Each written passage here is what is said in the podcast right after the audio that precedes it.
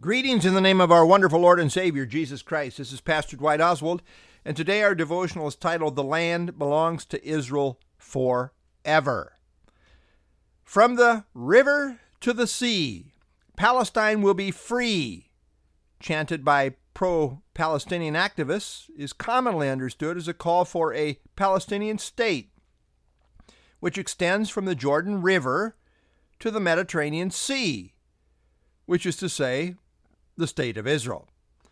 This implies the dismantling and elimination of the Jewish state. Perhaps the God of the Bible, you know, Yahweh, the covenant God of Israel, has something to say about this. In Jeremiah 7 7, then I will cause you to dwell in this place, in the land that I gave to your fathers forever and ever. God gave the land as a gift to the forefathers and he gave it to them forever and ever. The phrase forever and ever is the strongest way possible in Hebrew to say forever. I mean, it's really not a difficult concept. Forever means forever. I mean, and uh, the, the fathers were the Jews. Uh, it is used to describe God's eternal nature and character. In fact, other than describing God's eternal character, the only place where it is used is here in Jeremiah in reference to God's giving the land to the Jews forever. Psalm 90, verse 2 Before the mountains were brought forth, or ever you had formed the earth and the world, even from everlasting to everlasting, you are God.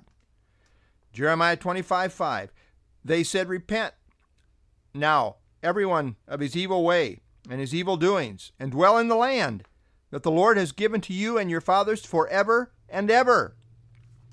Because Israel has been under discipline for such a long time, people might think that God no longer cares about the people of Israel or what happens to the land.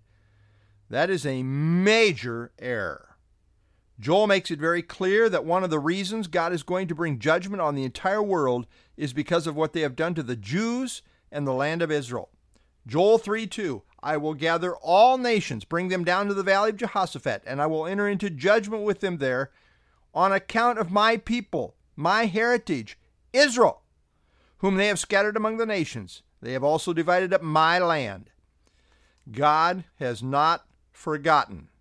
And in the last days, he is going to bring judgment on the entire world for how they have abused both the people and the land of Israel. What is this anomaly of the Jewish people and its land? This eternal bond that almost 2,000 years of exile failed to sever. This is the work of God, in keeping with his covenant promises. Israel in the land in blessing is a testimony to the one true God. Israel in exile is a testimony to the one true God. And Israel, in the process of her last days return to the land in blindness, is also a testimony to the truth of God's Word. All of this is in perfect accord with the prophetic scriptures a Jewish rabbi who lived in the 11th, 11th century asked why the first sentence of the Bible begins with the creation of the universe. Why not begin with the creation of the Jewish nation, followed by the conquest of the land of promise? After all, relatively little space is given to the creation account in comparison to the history of Israel. So why start with creation?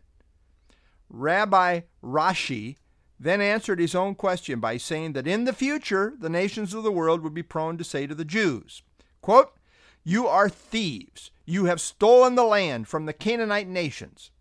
So he said, God began the Bible with the creation account to in effect tell the world, I am the creator of the universe. Everything is mine.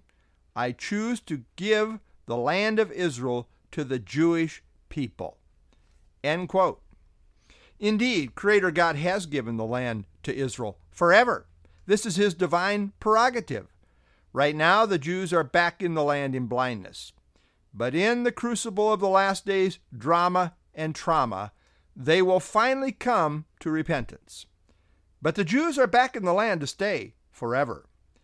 It has to be so in order for last days prophecy to play out.